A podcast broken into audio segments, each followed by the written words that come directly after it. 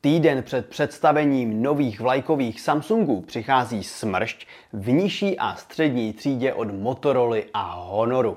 Ukážeme si ale taky unikátní skládací telefon a nakonec mám trochu špatnou zprávu pro uživatele Vodafonu. Tak vítejte u M-News. Motorola si pro nás přichystala představení hned čtyř nových modelů, které patří do nižší a střední třídy. Výběr přitom není čistě o ceně, ale i o vašich preferencích.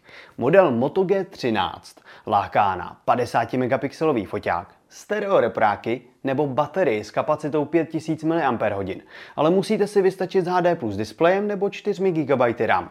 Za 4400 to není špatná volba.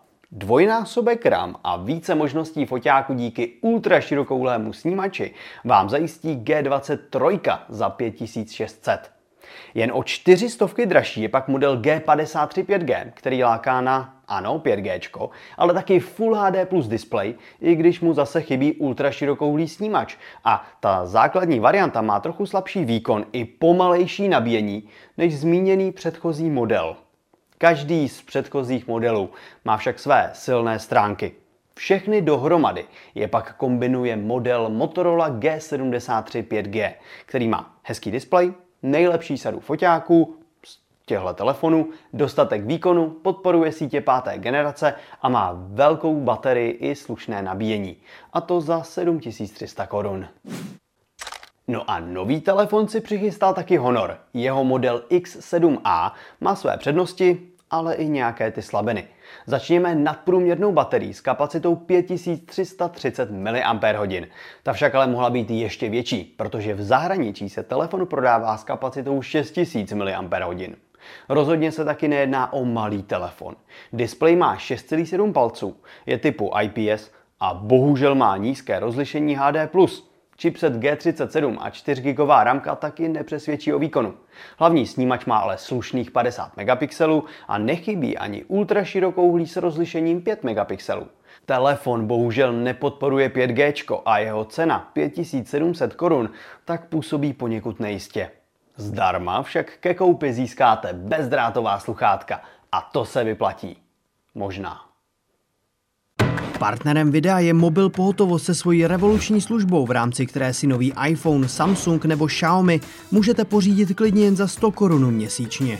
Více se rozvíte na mp.cz lomeno revoluce. Naopak někde na druhé straně cenového spektra by mohl být nový displej od Samsungu, který redaktorům The Verge ukázali za zavřenými dveřmi. Ten má jednu zásadní výhodu. Umí se ohýbat na obě dvě strany. Zcela evidentně se jednalo o rozpracovaný prototyp, který však měl menší mezeru v zavřeném stavu. Pokud bychom se jeho nasazení dočkali třeba u letošní verze Z Foldu, telefon by si tak vystačil s jediným displejem místo současných dvou. Upřímně jsem na to opravdu zvědavý. Nakonec tu mám jednu nepříjemnou zprávu pro většinu zákazníků Vodafone, který se rozhodl od konce února plošně zdražit své paušální tarify, a to o 9%.